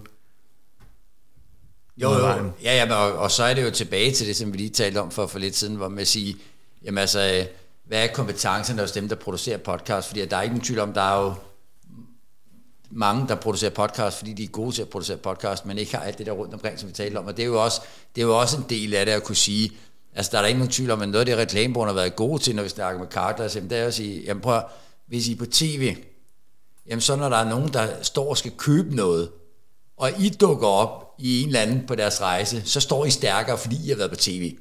Ikke? Altså, og så, så det er jo også at kunne gå ind og argumentere for den del, fordi det er, som sagt, jamen, altså, alt kan ikke dokumenteres, men, men det, kan, det kan jo dokumenteres i en effekt på en rejse, hvor det selvfølgelig giver noget for dem, som der på en eller anden måde bliver, bliver søgende på det. Ikke? Ja, altså jeg har også snakket med nogle øh, virksomheder, som ligesom siger, jamen altså det vi gerne vil have ud af det, det er, du ved, øh, x antal klik ind på en landing page, hvor de kan få rabat netop, ikke, som vi har snakket om. Og det er der rigtig mange, der tror ligesom er en ting, der, der virker, og en ting, der batter, hvor man sidder og sidder og kigger og sådan lidt.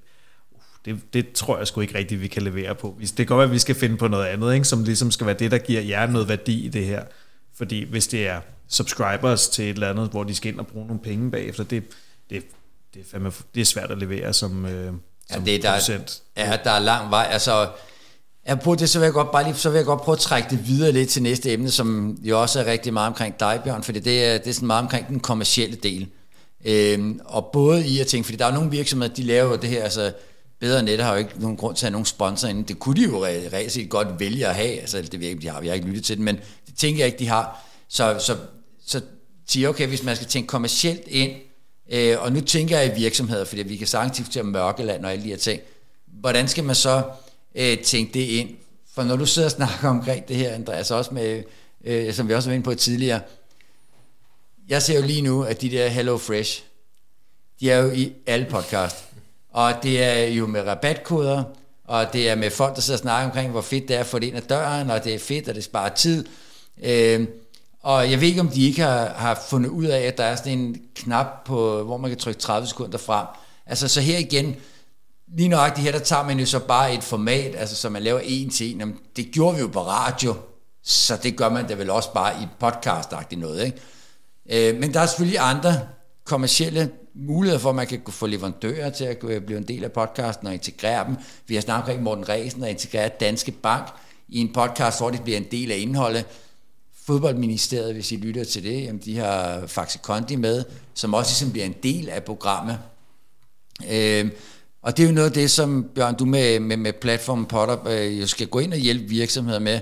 Øh, og som, altså, jeg synes virkelig, det er irriterende. Altså, når jeg hører for eksempel Fuglendorf, altså jeg sidder bare frem, frem, frem, frem, frem. Jeg gider ikke at høre på alle de her ting. Øh, fordi at, at lige meget om det så er ham, der sidder og snakker omkring det, så er det jo ikke integreret i podcasten. Altså, så er det ikke, det er ikke en radioreklame, en jingle eller hvad det hedder, men det er stadig en afskåret del af podcasten, hvor man bare sidder og snakker omkring det, som man bare spoler forbi. Så hvad, hvad, hvad, hvad, hvad, hvad, hvad er dit take på, på, på den del med hele den kommercielle del? Og skal man overhovedet som virksomhed tænke kommercielt ind, eller skal man holde nallerne for det? Uh, det kunne jeg snakke længere om, Peter. det kan du med det hele. det, Men, så øh, du, du, du taler, hvad kan man sige, du taler ned nogle ting, som jeg synes er, er rigtig interessant at snakke om. Øh, jeg sidder og så kigger en lille smule over på timer, og kan ja, også ja. se, at øh, det kunne godt gå en halv times tid med det også. Men, men bare lige for at tage den kort, vil jeg sige, det jeg har faktisk... En, nej, det kan jeg ikke. så tag den mellemlangt. Ja. Øh, jeg vil sige, jeg har faktisk rigtig, rigtig stor tiltro til lige præcis HelloFresh. De ved, hvad de laver. De er en meget datadrevet virksomhed. Jeg tror ikke på, at de investerer så meget, som de gør. Altså det er, der findes nogle, nogle, nogle aggregerede tal fra nogle af de store, på nogle af de store markeder. Øhm, HelloFresh, det er millionvis af dollars, der bliver investeret. Men det vil også, jeg tror ikke, det er, det vil affiliate. Altså, de betaler vel ikke for at være oh, med? de betaler også for at være med. Det Nå, gør okay. de også. Ja, så okay. det kommer lidt an på, hvilken aftale de er. De har ren affiliate, men de har også nogle, hvor de betaler øh, for at blive eksponeret, okay. kan man sige. Ikke? Jeg tror ikke på, at HelloFresh vil gøre det her, hvis ikke det var, fordi de kunne se et outcome af det. Og vi kan se mange af de cases, vi sidder og snakker med og har kigget ned i, de, de skaber altså resultater på det. Og det er ikke for at være sådan yes man eller noget, fordi at, altså for mig at se, så handler det lidt om, at der er den her, øh, vi, kom, vi snakkede lidt om det tidligere, det her med, det er ikke en digitalisering af radio. Så hvis du tager radiospots-effekten, øhm, den vil være til at overse, og det er også det, vi kan se, at mange af de der, hvor du bare får påklistret, der hvor du egentlig bare bruger podcast som et radiomedie, hvor du bare får smidt et spot ind, performance på dem er ikke særlig gode. Derimod dem, hvor det netop er en endorsement, øh, som for eksempel med Christian Fuglendorf, så er de meget bedre tal, og de kan altså godt levere salg, og de kan godt levere ting, de her, øh, de her folk, der laver de her podcasts. Så det kan, det kan, det kan sagtens fungere. Men jeg tror, det handler om, for mig at se, måden jeg sådan ligesom anskuer det på, det er, at der er forskellige grader af, hvilken type, hvilken type aktivitet du laver i podcast, hvis man kan sige. Må så prøve at skære ind til den, fordi jeg, hvis nu vi taler omkring, at det er, man sidder som virksomhed ude, man er frisøren, og man tænker, at øh, hey, øh, det tager noget tid at lave det podcast, jeg skal have noget udstyr og sådan nogle ting, så jeg kunne da godt måske få, tænke mig at få noget kommercielt ind i det. Øh, det kan være at tage fat i min leverandør, eller hvad det nu kan være. Hvad, hvad, hvad vil din anbefaling være her? Så skal man som virksomhed holde, skal man holde sig væk fra det? Eller hvis man skal det, hvad, hvad, hvad vil du så anbefale, man gjorde? Altså integrere med det indhold, eller køre med ligesom Hello Fresh med reklamer, eller hvad, hvad, hvad, hvad vil du anbefale til, til virksomheder der?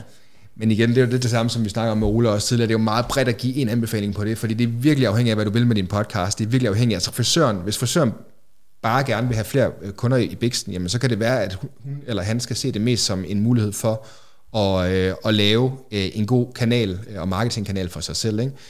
For andre, der kan det jo give mening netop at så være i nogle miljøer, hvor at, og på nogle podcast, hvor at de får noget endorsement-effekt fra nogle af dem, der har nogle mange lyttere, og som har en eller anden form for personlig brand, ikke? for eksempel ligesom Christian Fuglendorf. Ja. Så for at svare sådan lidt halvkedeligt på det, øh, så er det lidt et depends. Ja, ja, ja. Altså, og det, det, det er det jo meget, fordi det er jo det her med, vi er jo også ved at danne evidense for hele det her marked. Og der, der sidder vi jo hele tiden, og, og du sagde det også tidligere, med mange er gode til at lave indhold, men de er ikke nødvendigvis gode til at kommercialisere de indhold. Og det er jo netop den eksistensberettelse, vi har med PodUp. Det er jo, at vi er nødt til at så hjælpe med at få spredt best practices, så alle kan blive klogere på det her område. Fordi det er nyt øh, for alle. Mm. Øhm, så jeg vil sige, for at svare sådan rimelig langt på det, men det kommer sgu virkelig meget an på, hvad det er for en podcast, og hvad det er for en marketingstrategi, du lægger ned over din virksomhed. Men HelloFresh gør det jo så også rigtig bredt. Ikke? Så det vil sige, jeg ved ikke, hvor mange du ved, subscribers de har fået på baggrund af det. Det må de kunne måle på en eller anden måde, tænker jeg. Ja. Men, men, øh, men de gør det jo så mega bredt, så det, jo, ja, det vil ikke have nogen effekt, hvis du gjorde det på en podcast, hvor du lavede en produktkode, vel? Nej. Altså, det er virkelig sådan en, en bred indsats, man laver for at få et for at få noget ud af det der.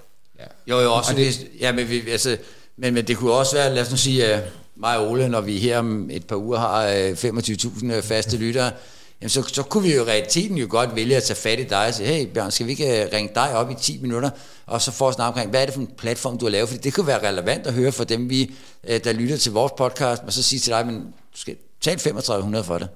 Ikke? Fordi det, altså, så, så, så det, det, der kan man, altså, det er jo nogle veje, man godt kan tænke, det er selvfølgelig en, en balancegang, men igen, jeg har jo ikke noget, altså jeg har intet problem med, at, at man spækker ting med product placement og alt muligt andet, så længe det er relevant for mig, ja. så, for det er jo også en kompromis, det er jo en aftale, vi indgår, altså ligesom når vi er på Ekstrabladet B til de ting, jamen, hvis du er det gratis, så følger der noget med, ja. så er det bare din evne til at integrere det, så det giver bedst mening ja. for mig, og ikke et forstyrrende element. Helt klart. Jeg synes, jeg har set nogle eksempler på i de seneste år, hvor der har været altså sådan et øh, product placement eller integreret i et program, hvor det heller ikke har været, altså mit problem med det har været, at det ikke har været ordentligt adskilt fra resten af programmet. Altså hvor det er sådan et, vi skal lige starte med at snakke om de her Irma-produkter, eller hvad fanden det nu har været. Og så, og så går vi ligesom bare direkte videre med programmet på et eller andet tidspunkt, uden at der ligesom er en klar adskillelse. Fordi så, der, der, der er et eller andet med mig i forhold til sådan, du ved, hvad er du ved, det indhold, som de her producenter laver, og hvad er øh, sponsoren, der har, der ligesom ja, har valgt, ja, det, det, købt det, noget, ikke? Det, det, det, det kan, du, kan du godt sige. Altså igen, så har man jo forskellige tolerancer for det. Ja. Sige, men, men, i Morten Ræsens podcast, når han sad og tænkte, at han havde et eller andet problem, så jeg ringer lige til Kent, min bankrådgiver. Altså, jeg, jeg har ikke brug for en disclaimer, der siger, hey, Nej, det, ringer. Altså, så, men, så, så det kommer ja. på, hvor fint det bliver Jamen, integreret. Det er ikke? Ja, altså, ja. Så er det godt, at man skal lægge en disclaimer og sige, at Danske Bank er sponsor i den her podcast, så man lægger den fra start af. Altså, så, så det er der. Men, men, men ellers så, så der, og det er jo her, hvor jeg tænker jo, jo bedre man er, altså det er også det fodboldministeriet og andre podcast er jo gode, altså faktisk, jeg ved ikke, om I har hørt fodboldministeriet, men hvis man har hørt det, så ved man godt, hvad Faxe Kondi det, det ligesom er i det program. Altså, så det bliver en, en del af det på mange områder. Ikke? Så, så der, der, der formår man jo at lave den her integration. Præcis, men det er jo igen, det er også bare sådan en troværdighedsting, tror jeg. Altså fordi, at der er jo ikke nogen, der, altså man er jo ikke i tvivl om, hvornår at han starter og slutter med at snakke med sin bankrådgiver. Nej, nej, nej, præcis. Eller, hvor, eller om de egentlig synes om det. Jeg synes bare, jeg har set eksempler, hvor at troværdigheden af de her sådan, spots er så lav, fordi at yes. de er fuldstændig ligeglade med de her produkter yes. også, ikke? Ja, og, og, og, det er jo den, og det er jo der, hvor det så giver en negativ effekt, hvis man lige pludselig begynder at få tanken af, okay, det, det er klart, altså nu bliver det for meget. Så, så det, det, det handler om at få fint det ind på en rigtig god måde, ja. og det øh, synes jeg, at det, fordi at vi ved jo, øh, nu, nu, min næste punkt er sådan, mere fremtiden for podcast, fordi øh, øh, vi ved jo også, at det er, altså det, der er, der er altså, for mange også dem, der er mørke, altså, som udgangspunkt er der ikke nogen penge i det, så mange gør det jo, det er virkelig et svært medie at tjene penge på, så hvis man godt vil lytte til podcast, jamen, så skal man selvfølgelig acceptere, at der er reklamer, og så er det bare at sige, at jeg vil 100 gange hellere have en danske bankmodel, end jeg vil have en Christian Fuglendorf, der sidder i 10 minutter og fortæller omkring Hello Fresh, og han synes, det er fedt, og han, stok, han reklamerer kun for produkter, han selv laver, og alle de her ting. Altså, det er bare sådan, åh, altså, øh, så, så men man skal prøve at finde den der fine måde øh, at, at få det ind i. Ikke? Og det, det er en virkelig vigtig point, og det det, jeg synes, der er det bedste integrerede samarbejde. Jeg synes jo, Morten Ræsens eksempel er super stærkt, netop fordi, at det er en naturlig del af historiefortællingen omkring det. Men det er det der, man kan hurtigt blive den der, når man hører mange af de amerikanske podcasts, ikke? Altså, det er jo sådan talking heads, ikke? Altså, det er jo næsten, de vil, de vil reklamere for hvad som helst, på en, på en måde, som netop er sådan, altså, det er ikke relevant for mig som lytter, og det er jo egentlig den måde, som jeg synes, man bør tænke over podcast, annoncer og reklamer på, at i den, i den ideelle verden, der er det jo noget, som er relevant for lytterne, der er relevant for podcasteren, og det er noget, som annoncøren kan få værdi ud af. Så man ikke bare som, som lytter sidder og siger, okay, nu lytter jeg til den her podcast, det her det er jo super irrelevant for mig. Ja, et enig. Ja, helt klart. Altså, men, men så skal man jo prøve at sætte sig ind i, når, altså, hvis man lytter til en amerikansk podcast for eksempel, hvordan, er det så, øh, hvordan skaber det værdi for, for dem, der så øh, lytter til den i USA, ikke? Og jeg synes faktisk, jeg har hørt nogle gode eksempler på, altså sådan på native uh, advertisement i amerikanske podcast, specielt en, jeg hører for tiden, med Barry Weiss, hvor at hun, hendes endorsement af de produkter er sådan, at de produkter, hun, hun ligesom endorser, er, er, meget, er ekstremt troværdig, fordi at hun, at øh, ja, altså hendes, hendes anbefalinger er specifikke og sådan, du ved, trækker på sig selv og sådan noget. Det synes jeg godt, man kunne lære noget af, også fordi de følte, de, øh, hun har tydeligvis skrevet dem ned, og nogle gange så i Danmark, så får man sådan en følelse af, at det bare er sådan en sludder for en slader om et produkt mm. en gang imellem, i stedet for at man ligesom er to the point, hvad er relevant at vide hvorfor endorser jeg det her produkt? Det, det, det, det kan jeg egentlig meget godt lide, og nogle gange synes jeg bare, at de der produkter i nogle af de amerikanske podcasts til gengæld er altså snackkurve og alt muligt mærkeligt, ikke? hvor man tænker, det er folk, der er ligeglade med. Ja. Jamen, det, det, jeg kan give dig meget ret i omkring det der med, altså, så get to the point, lad os få det overstået, så kommer budskabet klart, og ikke sidde fedt rundt i det, som, som Fuglendorf nogle gange kan gøre, altså ja. øh, øh, i hans. Men det kan så være en god glidende overgang til det afsluttende emne, fordi at det er jo en af de ting, som der jo kan, der kan jo fjerne det her, det er jo, hvis man betaler for sin podcast. Ja. Øh, så det her med at snakke omkring, jamen, hvad er fremtiden for podcast? Og i mit eget tilfælde, jeg vil sige, at jeg er storforbruger af podcast, har været det i, i mange år. Øh, jeg øh, træner også meget, så jeg, jeg lytter i hvert fald minimum tre timers podcast om dagen, altså i bilen, eller hvad, hvad jeg nu gør. Så jeg synes, at, at nu er jeg kommet sådan lidt til sådan et, øh, et punkt, hvor altså, øh, nu vil jeg have, jeg vil have mere, øh, bedre kvalitet, hvis man kan sige det sådan. Ikke fordi der er øh, også kvalitet i den her podcast, fordi indholdet forhåbentlig er godt, men, men så begyndte jeg at lytte til DR's dokumentarer, og så begynder man at få de her øh, storytelling og i flere afsnit, og, så, så man bliver sådan lidt kredsen. Men der ved man udmærket også godt, det er meget få, der har råd til at lave noget af DR-kvalitet. Øhm, så, og, og nu ser man jo, at Podimo, øh, som jeg også har været inde på, der betalte jeg, og så lyttede jeg til de podcast, jeg gad at høre, og så gad jeg ikke betale for det mere, for nu tager de lydbøger ind, fordi jeg synes, at jeg bare mudder et univers, der skulle være podcast univers for lydbøger, er på ingen måde noget med podcast at gøre. Øh, så der er jeg også hurtigt ude igen. Så hvad, øh, se, personligt tror jeg på, at jeg vil være villig til, altså der er nogle af de podcasts, jeg lytter til i dag, som jeg vil være villig til at betale for. Hvis de sagde, enten betaler du, eller så kommer den ikke mere. Så det, det, det, er jo, det, er jo, det må være næste skridt i alt det her, at sige, okay, jamen hvis I er så vilde med det, og I godt vil have mere kvalitet, altså, jamen så må I også til, tage lederet frem. Så hvor, hvor, hvor tror I, altså, er vi på vej hen et sted, hvor vi, er, vi kommer til at være mere villige til at betale? Et af Podimo, men noget andet også er, at øh, du kommer med rollemodellerne og siger, nu koster det 9 kroner per måned at lytte til rollemodellerne. Hvor, hvor, hvor, hvor tror I vi de næste par år, hvor ser vi det? Altså, jeg tror, der kommer til at være meget mere af det der. Nu i Danmark der er der jo de her tier-løsninger, og også øh, Patreon mener jeg også godt, man kan bruge i, i Danmark, og det hører man jo rigtig meget på amerikanske podcasts, der er flere og flere af de her Patreon-medlemmer af podcasts, hvor de så får bonusepisoder, og nogle gange får de, betaler de per afsnit, som der bliver sendt ud. En af de, de bedste eksempler, synes jeg, på noget sådan, altså paid, øh, hvad det, premium content, det er øh, Sam Harris, øh, som har øh, Making Sense podcasten, øh, han begyndte på et tidspunkt, jeg kan ikke huske om det var i 2019 eller 2020 eller sådan noget, hvor han så begyndte at annoncere, nu begynder vi snart at lave det her om til en premium content, og du skal købe et års abonnement på den her podcast. Og så får du ligesom dit eget RSS feed, som du kan adde, ikke? Ja, private feed. Ja. Private feed, ja.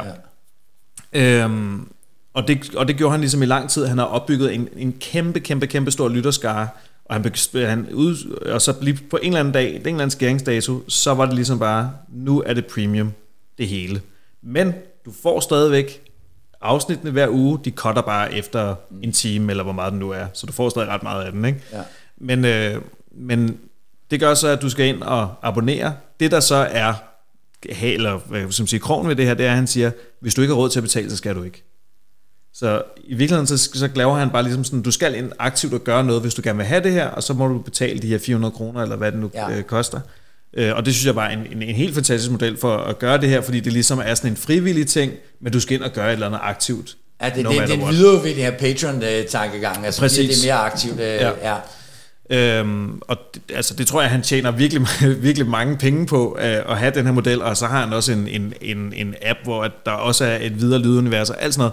Så han har ligesom bare bygget sådan et kæmpe stort univers op omkring det. Jeg tror, det er svært at komme ny ind på markedet, i et marked, hvor der er så meget gratis, og ligesom sige, kom og betal. Ja.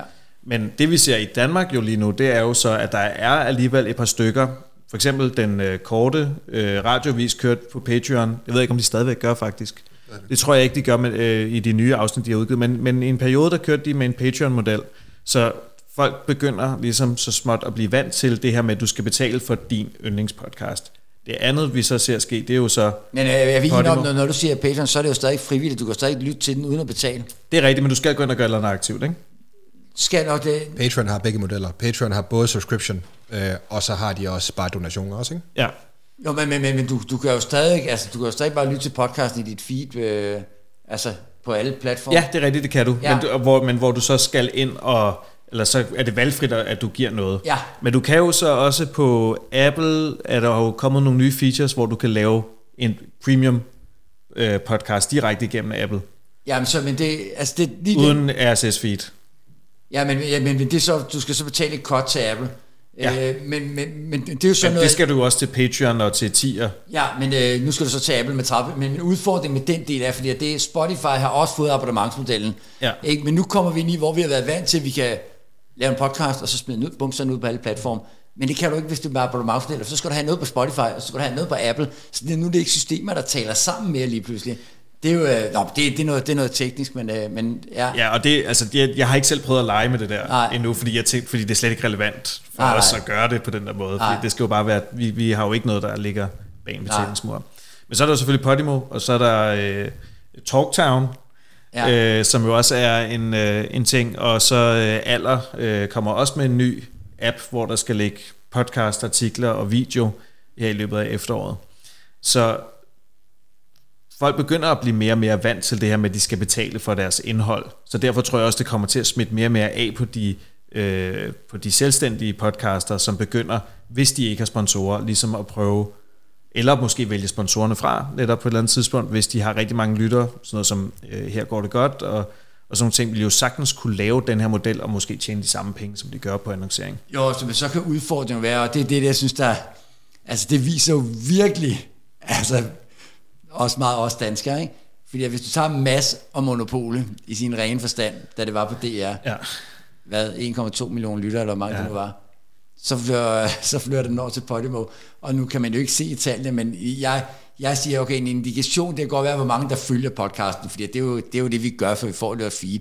Jeg ved ikke, hvad de er oppe på nu, men så sidst jeg tjekkede, der var der sådan 2-23.000, ikke? Mm. Altså, så der kan man jo virkelig se, okay, så var den heller ikke federe, for vi gider ikke at betale for den.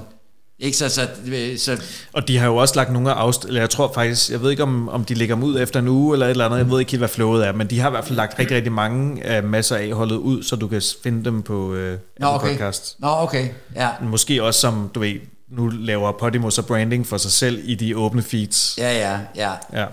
Ja, men det, men det, det er bare...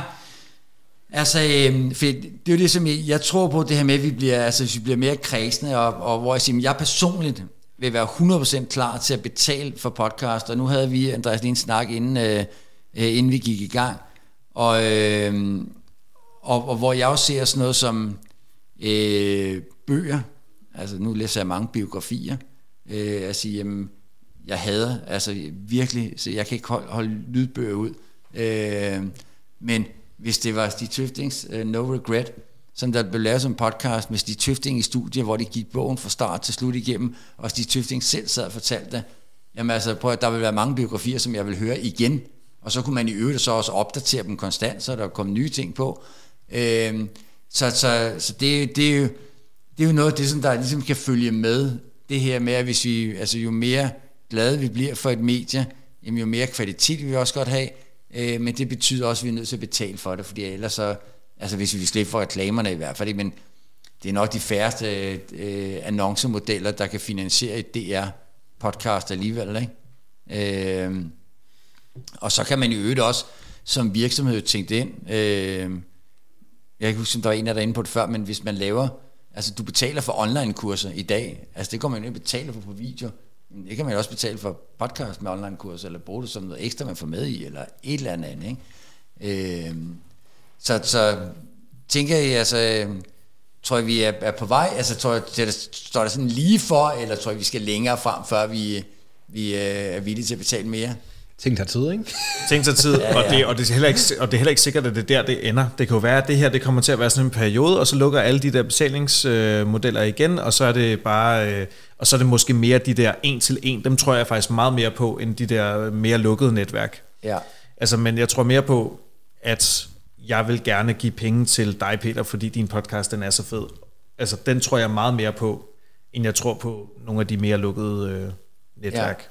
Ja, der, jeg, jeg, jeg, jeg, jeg er sgu lidt omvendt, for jeg tager så det der Patreon, det er fint nok og sådan nogle ting, øh, men jeg, jeg tror rent faktisk på, at de stærkeste, altså hvis man virkelig laver nogle gode podcasts, som der, der på mange måder, altså øh, 30 Year, er det ikke det, de hedder også, som, som også laver rigtig gode, altså, jamen altså, hvis de lige pludselig kommer og siger, nu gik de fuldstændig 100% solo, altså for 99 kroner om måneden, så altså, jeg vil være der, altså fordi det, det er sådan nogle ting, jeg godt kan lide at høre, ikke? Ligesom der er nogle fagpodcasts, som jeg øh, også på en eller anden måde godt vil betale for, ikke? Så, øh, så det, det, det er nok forskelligt alt efter, hvad produkter og projekter og alle sådan nogle ting er, ikke? Men øh, det er også, altså... Altså nu skal jeg jo selv ind og arbejde ind hos Sager. Der synes jeg egentlig, der er noget, der er noget genialt i at lave podcast til et sted, hvor folk allerede er. Yes. På lyd, altså hvis du har finder et, et marked, hvor folk allerede er, og så laver, producerer du bare indhold ind til det, og så ja. ligger det premium. Yes. Ja, ja, 100%. Altså det er jo, det er jo en måde at lave add-on. Det er jo det samme som siger, hvis... Jeg tror, vi to snakker omkring det, Ole, inden øh, vi gik i gang med, hvis man laver et, øh, et, et kursus, altså det kan være et fysisk kursus, og så siger man, okay, men det koster 3.000 kroner at komme på det kursus, og oven i det, så får du adgang til min 8, til min, øh, 8 afsnit i min podcast, så man bruger det som noget add-on, som en del af at også sælge det ind, ikke? Øh, ja. Jeg kan sige, øh, i hvert fald lige fra vores perspektiv kan man sige, det er jo i hvert fald noget af de tanker, vi har taget med til PodUp, det har været, at vi har set jeg tror nemlig også rigtig meget på, at en til en, den bliver meget, meget, meget højere, og noget af det, som der først og fremmest skal ske, det er, at teknologien skal ligesom være der til det. Og som du sagde, øh, Apple, Spotify har jo rullet abonnementsløsninger ud. Det er det, der har manglet. Det har været super ubelejligt for podcaster at egentlig have deres egen abonnementsmodel. Man laver en podcast, fordi man godt kan lide at lave godt indhold. Man er måske ikke interesseret i at blive salgsagent eller, eller marketeer for sin egen podcast nødvendigvis. Det er det, der skal gøres nemmere. Man kan bare se, at det er den vej, det, er den vej, det går. Og man kan sige, det er også vigtigt, tror jeg, i hvert fald i forhold til Andreas, når jeg ser en til en, så kan du både have den frivillige model, som er den her Patreon-model, hvor du kan sige, at jeg synes sgu egentlig, Peter han laver en pisse god podcast sammen med Ole, dem vil jeg godt støtte lidt med lidt, men det kan jo også være ligesom med Sam Harris, og for eksempel også med Ricky Gervais, den de har også lavet, hvor du simpelthen er nødt til at betale for den enkelte creator for det stykke indhold. Ja. Og øh, der har vi bare brug for, for det første, betalingsvidigheden blandt folk, den skal, den skal hæves. Det har vi som branche et ansvar for, det er noget det, vi gerne vil gøre med PodUp. Men i lige så høj grad, så skal teknologien også være der, og ja. det skal gøre det nemt.